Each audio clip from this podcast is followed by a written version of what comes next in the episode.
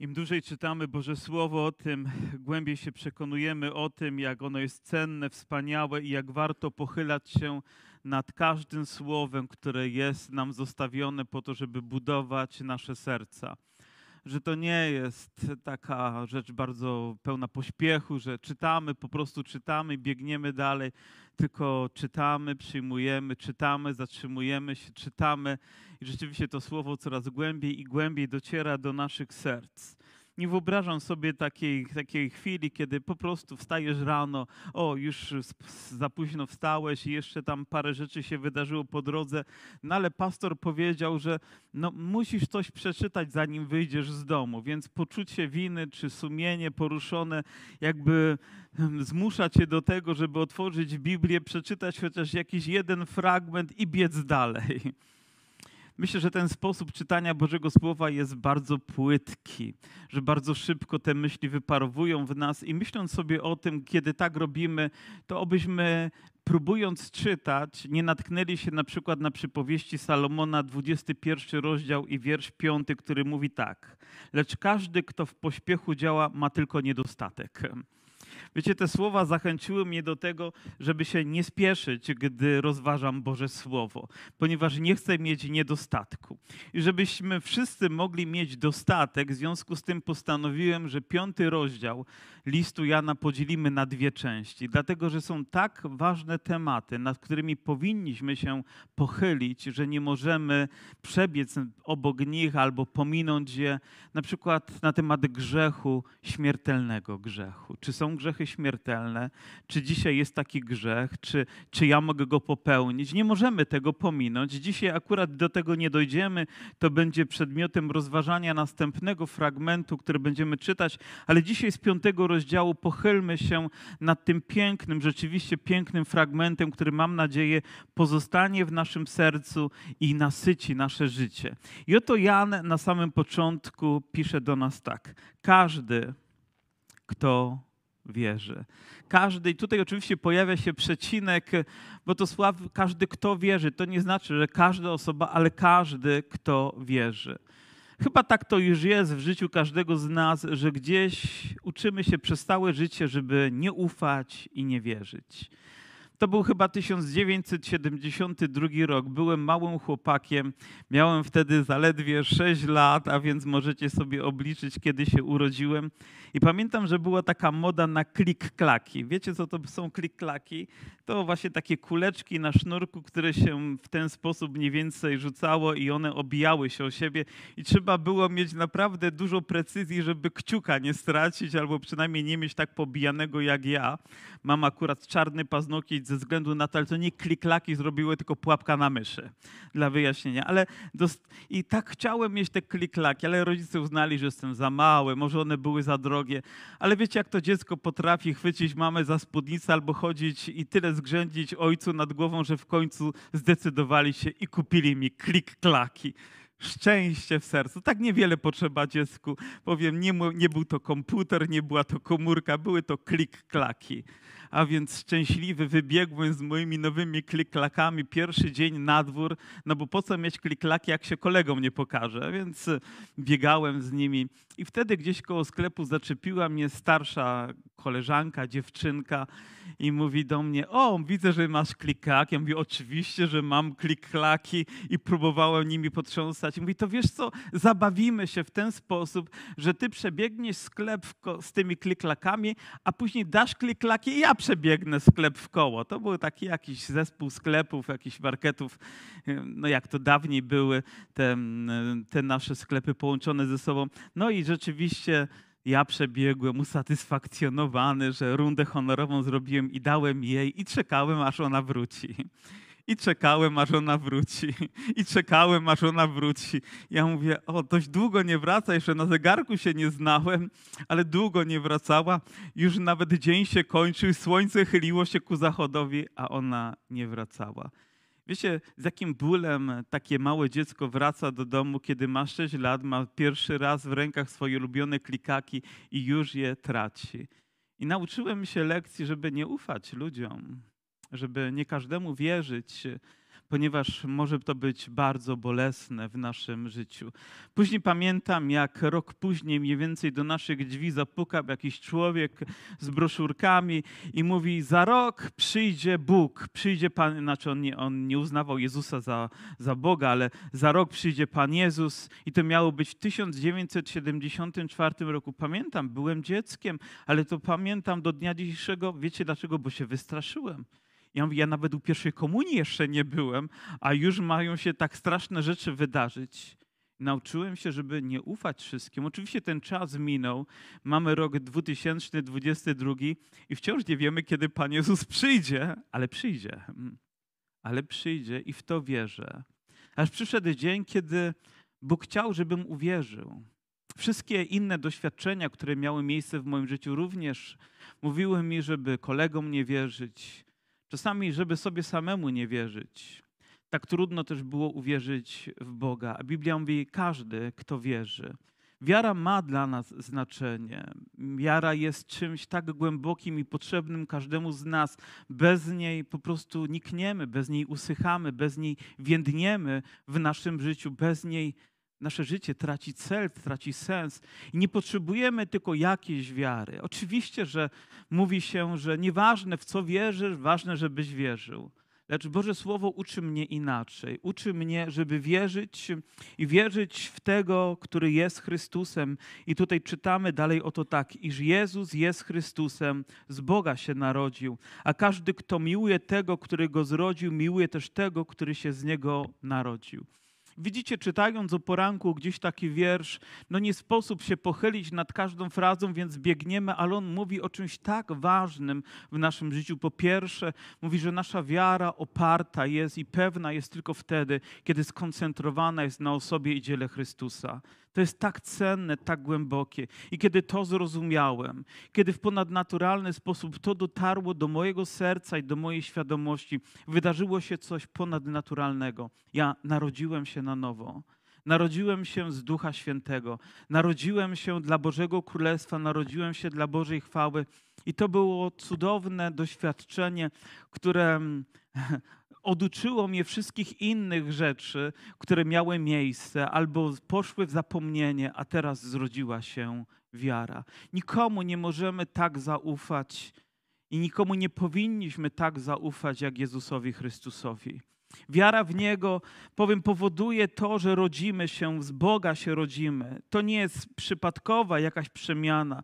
Nie możemy stać się ludźmi głęboko wierzącymi i Jan o tym wiedział, jeżeli tylko przyzwyczajimy się do jakiegoś miejsca, jakiejś kultury. Ja od czasu do czasu to powtarzam, ale nie możesz tylko przychodzić do zboru, bo fajnie jest, bo miło jest, bo ludzie są fajni. Wiesz dlaczego? Bo się zawiedziesz. Zawiedziesz się na każdym z nas i to wielokrotnie, ale nigdy nie zawiedziesz się na Jezusie Chrystusie. Jeżeli narodzisz się na nowo, to stworzy w Twoim sercu mocny fundament, na którym będziesz mógł budować swoje życie. Jeżeli nie, wcześniej czy później przyjdzie rozczarowanie, rozgoryczenie, zniechęcenie w Twoim życiu. Dlatego tak istotna jest ta prosta, elementarna wiara. To wiara nie w instytucje, to wiara nie w daną denominację, choć choć one mogą być ważne, to wiara w Jezusa Chrystusa, naszego Pana i naszego wszechmocnego Boga, ona ma znaczenie. Ona powoduje, że rodzimy się, rodzimy się do Bożego Królestwa. Możemy tego doświadczać. A każdy, kto miłuje tego, który, który zrodził, miłuje też tego, który się z niego narodził. Innymi słowy mówiąc, każdy, kto narodził się na nowo, będzie miłował Boga. I każdy, kto będzie miłował Boga, będzie miłował Pana, naszego Jezusa Chrystusa, bo to jest równoznaczne. I dalej to również słowo ma znaczenie, że wiara idzie dalej i dalej i głębiej i głębiej. Nie wystarczy tylko zatrzymać się w tym momencie, o ja już coś przeżyłem, ja już coś doświadczyłem, aleluja, idę do nieba. Nie, Biblia uczy nas, że jest to proces przemian, który zachodzi w naszym sercu, który zachodzi w naszych myślach, zachodzi w każdej części niemalże naszego naszego życia, w naszym charakterze, w naszym usposobieniu, we wszystkim powinno być to widać i emanować. Powinno sięgać bardzo głęboko. Ale jak definiuje też Jan wiarę? Dla mnie jest to niezwykle cenna i ważna lekcja. Mówię, o, ważne, że uwierzyłeś i zostawiamy tą osobę na ulicy i niech teraz robi, co chce. Ale Biblia nas tego nie uczy, żebyśmy w ten sposób postępowali. Po tym poznajemy, a więc, żeby coś poznać, to trzeba być tego świadkiem, trzeba widzieć, jak rzeczywiście się zmienia czyjeś życie. Wracasz do domu po ewangelizacji, mówisz, o, narodziłem się na nowo. I każdy patrzy na ciebie i mówi, co zrobiłeś? Do jakiejś sekty wstąpiłeś, w głowie ci się przewróciło, ale kiedy zaczniesz żyć z Bogiem, i zaczniesz wydawać świadectwo o nim, ludzie zobaczą, że coś autentycznego stało się w Twoim życiu. Po tym poznajemy, iż dzieci Boże miłujemy, jeśli Boga miłujemy i przykazania Jego spełniamy. A więc są rzeczy, które wynikają z tego, że my rodzimy się na nowo poprzez wiarę w Pana Jezusa Chrystusa. I pierwszą elementarną rzeczą, której doświadczamy, jest Boża miłość. To przemienia, to roztapia nasze serce, to kształtuje kształtuje je na nowo, ale też sprawia, że mamy ogromne pragnienie miłować, miłować, miłować Boga. Gdybyście byli tutaj w sobotę, to miejsce pachniało Ewangelią, dobrą nowiną, pięknymi świadectwami i wielu tych ludzi, którzy uwikłani byli w grzech tak mocno, że poza nim świata nie widzieli, to gdy narodzili się na nowo, zaczęli oglądać piękno Bożego stworzenia. Nagle ptaki śpiewały, słońce świeciło, trawa była zielona, ludzie się uśmiechali, muzyka grała. Po prostu zaczęli, zaczęli żyć, bo ich życie naprawdę się zmieniło. Ale zrodziło się też w nich ogromne pragnienie miłowania, miłowania Boga, bycia razem z Nim, bycia w społeczności, wyrażania tego, oddawania, oddawania Mu chwały, jak tylko potrafili. Więc nasze świadectwo naszej wiary w Boga wyraża się w świadectwie też w naszej miłości w stosunku do ludzi, do Bożych dzieci. Jeśli Boga miłujemy, i kolejna fraza mówi: przykazania Jego spełniamy przykazania Jego spełniamy. Więc jeżeli ktoś w tym momencie próbowałby powiedzieć Wam, że w Nowym Testamencie nie ma przykazań, i to nie jest mowa jedno przykazanie, ale jest tu mowa o wielu przykazaniach, to ja wierzę bardziej Bożemu Słowu niż takiej osobie, która próbuje mi to przekazać. Ponieważ Jan, mój brat w Chrystusie, doświadczony jak mało kto, pełen miłości do Boga i myślę, że też do Kościoła tak bardzo, że ludzie naprawdę mu ufali, bo wiedzieli, jak bardzo mu na nich zależy, mówi: Przykazania Jego spełniamy. Będzie to potrzebą i pragnieniem, wyrazem Twojego serca, że chcesz spełniać Boże przykazania. Jeden z pastorów obliczył w ten sposób, że w Starym Testamencie zakon przedstawił ponad 600 przykazań. Ponad 600 wyobrażam sobie cała lista. Trudno nie wstrzelić się w jakiś grzech, nie? Myśleniem czy zachowaniem. Ale gdy zaczął czytać Nowy Testament i polecenia, które są wydane, i nakazy, stwierdził, że ich jest ponad tysiąc ponad tysiąc, a więc o wiele więcej nawet niż Stary Testament. To, czego uczył Jezus, powiem, jakby wynosiło niektóre rzeczy jeszcze na wyższy poziom. Nie dotyczyły tylko ciała, ale dotyczyło, dotyczyły też myśli, zachowań. Ktoś powie, a, bo mnie obowiązuje tylko kazanie na górze. No to czytaj przykazania, które Pan Jezus mówi w kazaniu na górze. Czytaj wyraźnie to Boże Słowo, a rzuci się na kolana i będziesz mówił, biedny ja człowiek, kto mnie wybawi. Ale one są ważne. Wiecie, Bóg nie daje nam przykazań dlatego, żeby ograniczyć nasze życie, pozbawić jakichś przyjemności, ale po to, żeby nas strzec dlatego że nas kocha, dlatego że mu na nas zależy. Przykazań Jego, e, przykazania Jego spełniamy.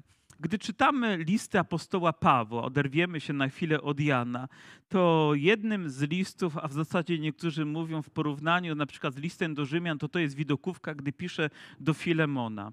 I polecam mu tam tego młodego człowieka Onezyma, który zagubił się, ale odnalazł się, znaczy uciekł z domu, zrobił coś złego, później spotkał Pawła, nawrócił się i on go przysyła i daje takie polecenie, żeby Filemon go przyjął, ale mówi tak, śmiało mógłbym ci nakazać, ale dla miłości raczej proszę, ale dla miłości raczej proszę.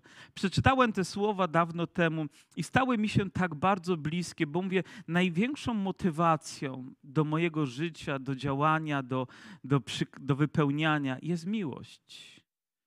Ja wiem, że jest to nakaz, ale ja nie, nie, czynię tylko dlatego, że jest to nakazem, ale dlatego, że to jest potrzebą i pragnieniem mojego serca, ponieważ jestem zrodzony przez Boga, ponieważ jestem zrodzony przez Ducha Świętego i to święte pragnienie towarzyszy mojemu sercu. To tak, jeżeli mamy, powiedzmy, nawet siebie nawzajem w rodzinie i kochamy się i szanujemy, to potrzebą każdego ojca, każdego rodzica będzie to, żeby kochać, żeby okazywać miłość żonie, dzieciom i wszystkim, którzy są wokoło Niego. Po prostu jest to w Tobie. Jest to głębokie pragnienie, które jest i wyrazem tego jest nie, nie dajesz śniadania, o, bo przeczytałeś ustawę, rozporządzenie numer takie i takie, które nakazuje Ci, że masz zrobić śniadanie i podać je na przykład mężowi do łóżka. Mówię tutaj o paniach. Oczywiście mąż może zrobić to w stosunku do żony, aleluja, prawda? A ale nie wiem, czy, czy o to tylko chodzi. Chodzi o to, że pobudką największą do naszego działania jest miłość. Miłość, którą Bóg nam okazuje.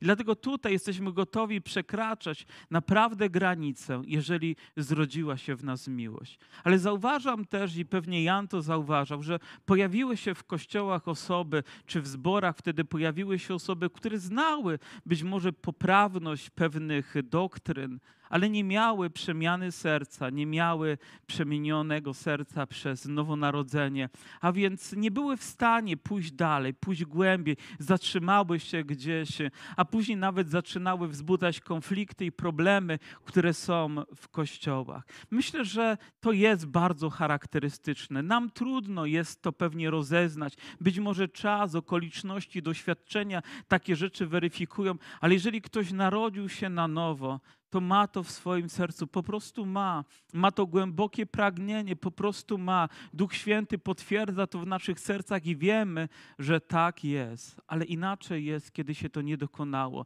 Możemy próbować na tysiąc sposobów jakoś, jakoś sobie z tym poradzić, ale nie jesteśmy w stanie. To musi stać się dzięki Bogu. Mówi, na tym bowiem polega miłość ku Bogu że się przestrzega przykazań Jego, a przykazania Jego nie są uciążliwe. Nie są uciążliwe tylko dlatego, że miłujemy, tylko dlatego, że jesteśmy z Bogiem, tylko dlatego, że robimy. To nie znaczy, że one nie są trudne, to nie znaczy, że czasami nas nie będą coś kosztować, ale mimo wszystko jesteśmy gotowi robić to ze względu na naszego Pana Będę w stanie zamknąć moje usta i nie wypowiedzieć słowa więcej, ponieważ kocham Boga. Będę w stanie powiedzieć słowa błogosławieństwa, nawet gdy ktoś na nie nie zasługuje, ponieważ kocham Boga. Będę gotowy wyciągnąć rękę komuś, kto mnie skrzywdził, dlatego że kocham Boga. Jestem w stanie to zrobić. A jeżeli mała rzecz i kolejna mała rzecz ciągle tylko mnie irytuje, irytuje, irytuje, i jest źle, to, to może ja po prostu jestem tylko cielesnym człowiekiem, ale nic duchowego się we mnie nie dzieje. Myślę, że zawsze powinniśmy mieć więcej radości jako ludzie wierzących niż powodu do tego, żeby narzekać i utyskiwać i jeszcze inne rzeczy wyrażać w taki niezadowolony sposób. Tak nie jest. I im dłużej człowiek jest wierzący i jest też czasami w społecznościach i doświadczył wielu rzeczy, które mogą być trudne i mogą być nawet bardzo bolesne dla ciebie, to nawet suma tych doświadczeń nie powinna zahamować twojej pasji dla Boga, twojej miłości do Kościoła i do ludzi, ponieważ Bóg tak bardzo cię umiłował, ponieważ On zrodził cię do nowego życia, więc przezwyciężysz również i te trudności, które się pojawiają. om. Chyba jedno z najszczerszych świadectw, jakie słyszałem w moim życiu, to o pewnym wierzącym człowieku, który żył dla Boga i był rzeczywiście nowonarodzony, a w pewnym momencie jego uczucia czy jego emocje jakby wygasły. Stał się bardzo jałowy, bardzo chciał, kiedy śpiewano pieśni, być poruszonym, ale nie był. Chciał coś przeżywać, gdy było zwiastowana Ewangelia, ale jakoś nie przeżywał. Chciał, chodząc ulicami, odczuwać no, taką bliskość Boga i, i być takim podekscytowanym Bogiem, ale tego nie było. Upływał tydzień, upływał kolejny tydzień, upłynął miesiąc, upłynął rok. On był w służbie dla Boga, ale, ale nie było czegoś więcej. Upłynął kolejny rok i był naprawdę bardzo smutny z tego powodu, że tak się dzieje. Ale wiecie co? Zawsze był wierny. Mówi, bez względu na wszystko, ta świadomość wierności towarzyszyła mu, towarzyszyła mu, aż pewnego dnia gdzieś nad brzegiem jeziora stanął i po prostu przyszła tak wielka Boża obecność, jakiej nigdy w życiu nie doświadczał. Myślę tylko dlatego, że on był nowonarodzony. Przyszło również i odnowienie w jego sercu i głębokie poruszenie i na nowo wszystko zaczęło, powiem, tętnić życiem i, i przynosić mu ogromne zbudowanie, gdy robił to ze względu na Pana Jezusa.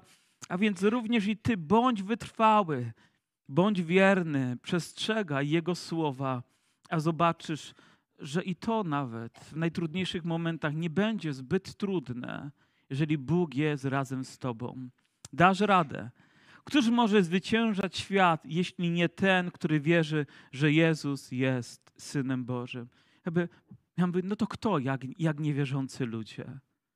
Kto ma taką siłę w sobie, kto ma taką, taką możliwość daną mu od Boga, jeśli nie my? Zakłada również w tym fragmencie, że świat będzie próbować coś robić przeciwko nam. Ale gdybyśmy cofnęli się trochę wcześniej do tego fragmentu z czwartego rozdziału i z czwartego wiersza, to przeczytalibyśmy tą, te piękne słowa, które mówią, że większy jest ten, który jest w nas, niż ten, który jest tego świata. Czy to nie wspaniałe słowo zachęty? Mówi, kto może zwyciężyć świat, jeśli nie ten, który wierzy, że Jezus jest Synem Bożym. Wiara w Pana Jezusa Chrystusa pozwala nam pokonywać przeciwności, jak my to mówimy, losu i sytuacji. Tak, wiara utrzymuje nas i możemy kroczyć dalej bez względu na to, co się dzieje. Widzicie, źle się dzieje. Może dziać się jeszcze gorzej, nawet nie wiemy, jak potoczy się obecna, współczesna historia, która miała być pełna pokoju i dobrobytu i czego tylko człowiek zapragnie, ale tak nie jest. Ale wiem jedno: trzymając się Pana Jezusa, drogi Kościele, nie będziemy pokonani. Nie przezwycięży nas strach, nie pokona nas nawet żaden arsenał militarny tego świata, ponieważ z nami jest nasz Pan Jezus Chrystus. Wiara w Niego będzie mocnym fundamentem, na którym oprzemy się chwila z troski i być może trudności. Może ktoś z nas wyląduje w szpitalu i dowie się też o trudnych rzeczach, ale wiara w Pana Jezusa da Ci siłę i przezwyciężysz również i tę okoliczność. Może będziesz świadkiem trudnych rzeczy, może świat finansowy zawali się na Twoją głowę, ale wiara wiara w Pana Jezusa, wiara w Twojego cudownego Pana podniesie Cię i poprowadzi Cię dalej. Dlatego tak bardzo jej potrzebujemy. Nie opieram się na doświadczeniach mojej przeszłości, wymazuję je, żegnam się z nimi raz na zawsze, a wiara w Jezusa przywraca mi, przywraca mi pokój, przywraca mi radość, przywraca mi nadzieję, pozwala mi spojrzeć dalej. On jest tym, który przysz, przyszedł przez wodę i krew, Jezus Chrystus, nie w wodzie tylko, ale w wodzie i we krwi, a Duch składa świadectwo, gdyż Duch jest prawdą. Zagadkowy wiersz. Co to znaczy, że Pan Jezus przeszedł przez wodę i przez krew. Stary Testament mówił nam o tym, że Izrael przeszedł przez wodę. Przeszedł przez wodę, gdy Bóg go prowadził. Ale Pan Jezus przeszedł przez wodę i przeszedł przez krew, a Duch świadczy o tym, a Duch jest prawdą. I gdybyśmy posunęli się nieco dalej, czytamy, albowiem trzech jest świadków: Duch i woda i krew, a ci trzej są zgodni. Daje nam do myślenia z pewnością Jan. Wiemy z Bożego Słowa, wiemy to na pewno, że Pan Jezus przeszedł przez wodę. Kiedy? Kiedy wstąpił do wody, kiedy został ochrzczony, prawda? Przeszedł przez wodę? Przeszedł.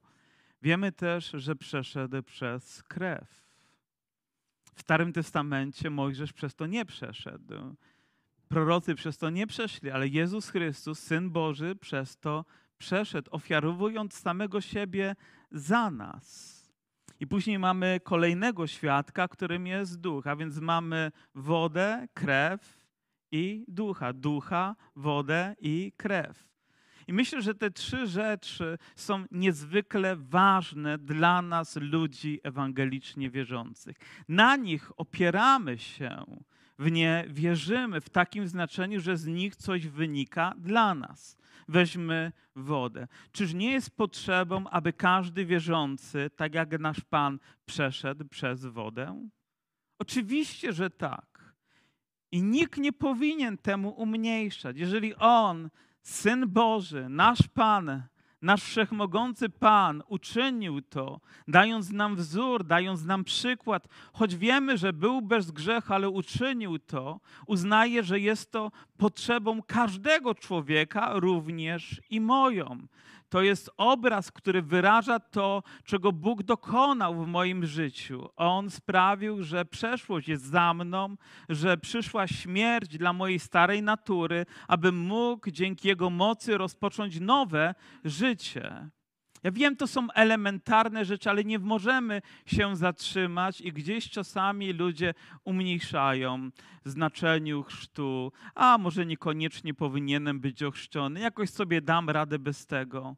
Ale Pan uczy nas inaczej. Jan uczy nas. Mówi, to jest jedno ze świadectw, które ja i Ty powinniśmy nosić w naszym życiu. I nosisz je. Chwała Bogu za to. Narodziliśmy się z Ducha Świętego. I to również jest piękne świadectwo, że nie z woli człowieka, ale z woli Boga. Jego pragnieniem było to, aby każdy z nas mógł dzięki Jego mocy narodzić się do nowego życia. Halleluja! To jest tak głęboka prawda, która stała się również i czymś żywym w moim sercu, że Duch Święty spowodował moje narodzenie. Bez Niego nie ma narodzin. Nie jest to tylko liturgiczna rzecz, stanięcie gdzieś w jakimś określonym miejscu, uczestniczeniem w jakiejś ceremonii, ale czymś żywym, czymś, czego potrzebuje doświadczyć, w czym potrzebuje zadrzeć Twoje serce, gdy przychodzi Duch Święty i czyni to niezwykłe dzieło. I też potrzebujemy być napełnieni Duchem Świętym. Potrzebujemy tego świadectwa, pieczęci Jego obecności w nas. Gdybyśmy sięgnęli do, do dziejów apostolskich, do drugiego rozdziału i widzimy też ten cudowny moment, kiedy też i Kościół jest y, wypełniony Duchem Świętym, tych 120 ludzi zostało napełnionych Duchem Świętym, ale też za chwileczkę widzimy, gdy Piotr zwiastuje Ewangelię w mocy Ducha Świętego i oto ludzie, którzy słuchają, mówią to, co mamy czynić? I Piotr do nich mówi, upamiętajcie się, to bardzo ważny moment, kiedy Piotr wyraża to pierwsze przykazanie, niemalże mówi, musicie się upamiętać, musi nastąpić zmiana w waszym życiu. Innymi słowy, musicie odwrócić się od grzechu a później dajcie się ochrzcić, przejdziecie przez wodę, a otrzymacie co? Dar Ducha Świętego. A więc to są trzy jakby rzeczy połączone. Jedno to upamiętanie, drugie to chrzest, a trzecie to potrzeba przyjęcia Ducha Świętego. Człowiek może zostać oczyszczony z grzechu tylko w jeden sposób przez krew. Przez krew. Dawniej działo się to przez krew zwierząt. Gdy człowiek popełnił zło, trzeba było złożyć właściwą ofiarę za ten grzech. Mógł to zrobić idąc do świątyni, biorąc zwierzę, tam w obecności kapłana ono było zażynane i krew tego zwierzęcia miała być przebłaganiem za grzechy tego człowieka.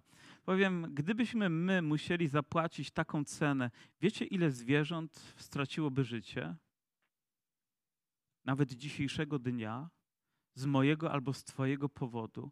Ale dlatego ojciec posłał syna, aby on przelał krew i stał się doskonałą ofiarą, po to, aby już więcej żadne zwierzę nie musiało być zarzynane, aby ktoś nie kładł ręki na jego głowę, a później podrzynał mu gardło i mówiąc, że krew tego zwierzęcia jest przebłaganiem za grzechy. Grzechy tego człowieka na to zwierzę i ono musiało umrzeć. Nasze grzechy zostały złożone na Chrystusa. On przeszedł przez krew, abyśmy my mogli się upamiętać, abyśmy mogli być usprawiedliwieni dzięki Jego łasce, abyśmy mogli zawrzeć z Nim przymierze i abyśmy zostali wypełnieni Duchem Świętym. To są trzy elementarne, ale fundamentalne świadectwa. I dzisiaj o, do nich się odnosimy nie do jednego, nie do dwóch, ale do trzech. Do wszystkich, które powinny mieć miejsce w naszym życiu i w naszej świadomości. A więc możesz zapytać się, czy ja narodziłem się na nowo? Panie, czy wyznałem Ciebie publicznie wobec innych ludzi, że Ty jesteś moim Panem i moim Zbawicielem? Panie, czy ja zawarłem z Tobą przymierze? Czy zostałem przeprowadzony przez wodę, czy przyjąłem chrzest? Panie, czy ja zostałem wypełniony mocą Ducha Świętego. Wiecie, nawet sam fakt, że wypowiadamy te słowa, czy zostałem, tak byśmy kwestionowali albo wątpili w to, że taka rzecz miała miejsce w naszym życiu. Gdybyście spytali ludzi w dziejach apostolskich, którzy zostali napełnieni Duchem Świętym, podeszli do nich z mikrofonem i spytali, czy na pewno został Pan albo Pani napełniona Duchem Świętym, jak myślicie, jaka byłaby odpowiedź? Czy ktoś z nich mówi, wiecie, muszę się zastanowić, muszę to przemyśleć. No nie jestem do końca pewien. Coś się wydarzyło, ale nie wiem, czy to było jeszcze to. Myślę, że każdy z nich z wielką stanowczością powiedział, tak, zostałem napełniony Duchem Świętym, aleluja! Ponieważ to było tak wzniosłe przeżycie, ponieważ to było słyszalne przeżycie. Ja nawet nie wiem, jak musiało być odczuwalne, choć to chyba nie jest najważniejsze, ale najważniejsze jest to, że inni też usłyszeli, jak oni wielbią Boga, jak mówią nowymi językami, jak prorokują, a więc oni wyrażali to całym sobą. A więc wyobraźmy sobie, że są tutaj osoby napełnione Duchem Świętym i przychodzi czas uwielbienia, a oni w komórce są albo w okno patrzą, albo myślą sobie, kiedy to się skończy. Czy to jest świadectwo? Co się wydarzyło na przestrzeni lat, albo co się wydarzyło w Twoim życiu, że nasze życie stało się tak mało poruszone? Mówimy o tym samym duchu, Mówimy o tej samej świętości, mówimy o tej samej chwale. Jeżeli tak jest, to Twoje serce powinno bić w tym momencie mocniej, Twoje usta powinny się poruszać, Twój język powinien wyznawać, że Jezus jest Synem Bożym, że On jest Twoim Zbawicielem. Aleluja! Jeżeli nie, to może warto do tego się cofnąć. Trzej są świadkowie jeśli świadectwo ludzkie przyjmujemy, to tym bardziej świadectwo Boże, które jest wiarygodniejsze, a to jest świadectwo Boga, że złożył świadectwo o Synu swoim i przychodzimy do pięknego zakończenia tego listu, który daje też nam, ludziom wierzącym, taki mocny fundament pewności naszej wiary i naszego życia z Nim. Kto wierzy w Syna Bożego, ma świadectwo w sobie. Nie wiem, czy zwracacie uwagę też na czas, w jakim słowa są wypowiadane. Czy to jest przeszły, czy to jest przyszły, czy to jest teraźniejszy. Tutaj Jan mówi, kto wierzy. Nie kto uwierzył kiedyś, ale kto wierzy teraz kto ma wiarę w swoim sercu. A więc wiara nie jest tylko historyczną przeszłością, ale jest czymś, czym możemy się utożsamić teraz. Teraz wierzę, Panie, w Ciebie. Teraz mam potrzebę wyznania Ciebie. Teraz mam potrzebę uwielbiania Twojego imienia. Teraz chcę ogłaszać całemu światu, że Ty jesteś moim Panem i jesteś moim Zbawicielem. Chcę ogłosić to wszędzie, gdzie tylko się da. I to jest również jedna z potrzeb, która rodzi się w życiu człowieka wierzącego. Kto nie wierzy w Boga, uczynił go kłamcą, gdyż nie uwierzył w świadectwo, które Bóg złożył o synu swoim. A takie jest to świadectwo. Myślę, że dlatego akcentuje Jan te słowa tak mocno, ponieważ znaleźli się ludzie, którzy równie mocno próbowali to zakwestionować, podważyć to, kim był i to, czego dokonał Jezus Chrystus. A gdyby im się to udało, to tylko kwestia czasu, jak Kościół by umarł. Jeżeli udałoby mu się zrobić to w moim sercu albo w Twoim życiu, to tylko kwestia czasu, aż nasza wiara zacznie blednąć, niknąć, gasnąć, aż w końcu będzie tylko zgliszczem. A takie jest to świadectwo, że żywot wieczny dał nam Bóg, a żywot ten jest w Synu Jego. Kto ma Syna, ma żywot. Wiecie, dla mnie pamiętam jako młodego wierzącego człowieka, te słowa stały się tak bardzo ważne. Diabeł wiedział, że jestem młodym wierzącym, że nie jestem ugruntowany w wierze i w słowie, i łatwo mu przychodziło manipulować moimi myślami i moim sercem, sterować trochę tak, jak on chciał, kwestionować też to, kim jestem w Jezusie Chrystusie. Czy na pewno? Hmm. A, ale przecież widzisz, jaki jesteś. Tak? Wiesz, jakie myśli czasami się pojawiają. Widzisz, że zdarzają ci się pewne niedoskonałości w życiu. Na pewno. Aż to słowo stało się tak przemawiające do mojego serca, tak mocno sprawiły, że moja wiara ugruntowała się i wiedziałem, że mam syna Bożego, a kto ma syna, ma żywot, a kto ma syna, ma żywot ma życie, ma Jego pełnię, ma Jego chwałę. Ale kto nie ma Syna Bożego, nie ma żywota. Choćbyś miał wszystko inne, ale nie miał Syna, to nie masz nadziei życia wiecznego. Nie masz. Masz poprawność, masz religijność, ale nie masz nadziei życia wiecznego. Dlatego to słowo powinno być wypisane w sercach ludzi wierzących, w moim i w Twoim sercu. I świadomość tego, pewność zbudowana na tym, co jest niezmienne. Biblia nas uczy, że wszystko może przeminąć, ale Słowo Boże będzie trwać wiecznie, że Jezus Chrystus, ten sam, wczoraj i dzisiaj i na wieki.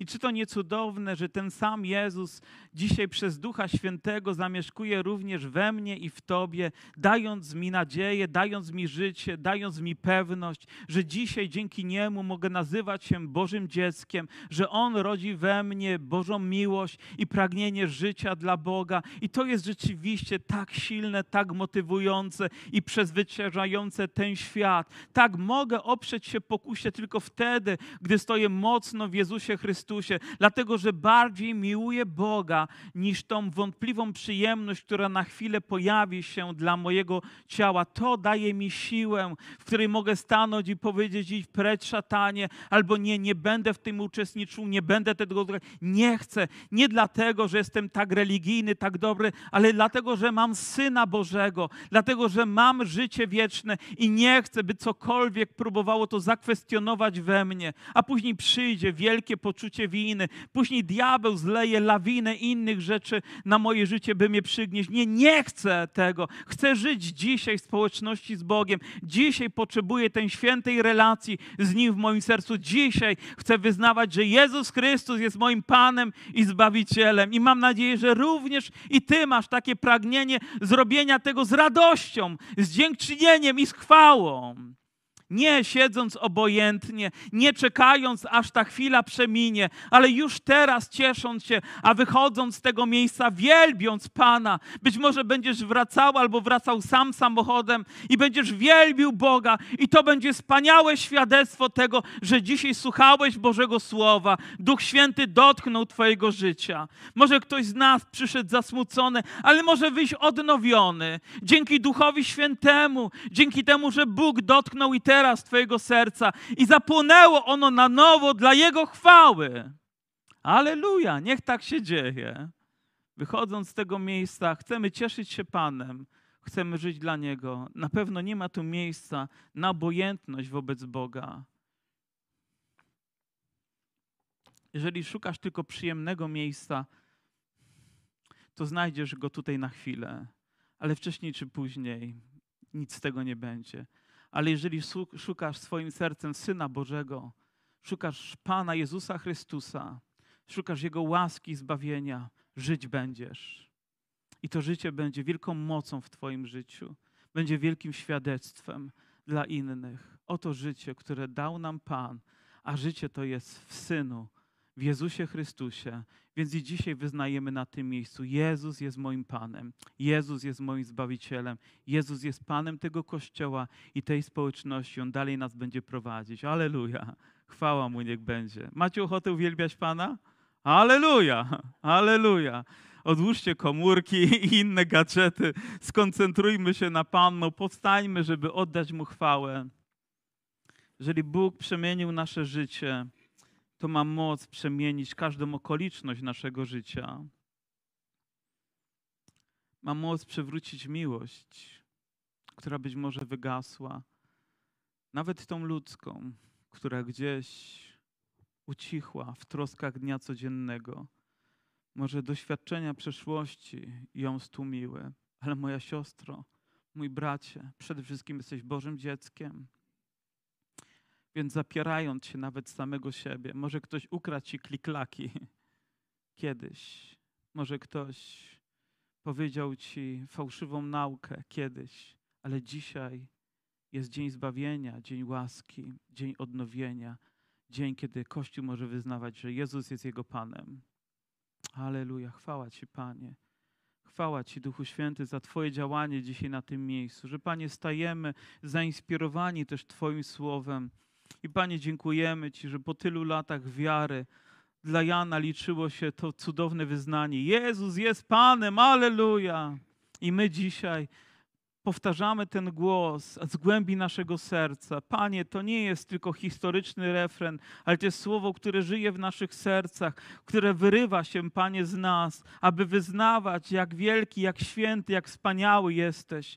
Panie, dziękujemy Ci, że życie z Tobą i dla Ciebie nie jest przykrym obowiązkiem, Panie, ale jest radością naszego serca, jest naszym powołaniem. Panie, nie wyobrażamy sobie lepszego życia niż życia dla Ciebie. Panie, nic nie może nam dać ten świat, co równałoby się z najmniejszą cząstką, którą Ty dajesz do naszego serca. Dlatego tak bardzo, tak bardzo, Panie, i dzisiaj nasze serce uwielbia Cię i wywyższa Cię za to cudowne dzieło. Panie, dziękujemy Ci, że i nas przeprowadziłeś przez wodę. Panie, i nas obmyłeś swoją krwią i nas wypełniłeś swoim duchem. Panie, dziękujemy Ci za to mocne, pewne świadectwo, które złożyłeś w naszych sercach sercach. I dzisiaj na podstawie tego ja i moja siostra i mój brat możemy uwielbiać tutaj Twoje imię, wyznawać je, Panie, po, ponad wszystko. Panie, wbrew okolicznościom, jakie mają miejsce, Panie, Twój Kościół będzie płonął dla Twego imienia i przynosił chwałę godną Ciebie, Wszechmogącego Boga. Aleluja. Dziękujemy Ci, Panie, za to piękne słowo pozostawione dla zbudowania naszych serc, dla umocnienia naszej wiary. Jedyną rzeczą, którą możemy złożyć, to chwałę i dziękczynienie. I niniejszym to, Panie, robimy przed Twoim tronem dla Twojej chwały. Amen. Amen. Amen.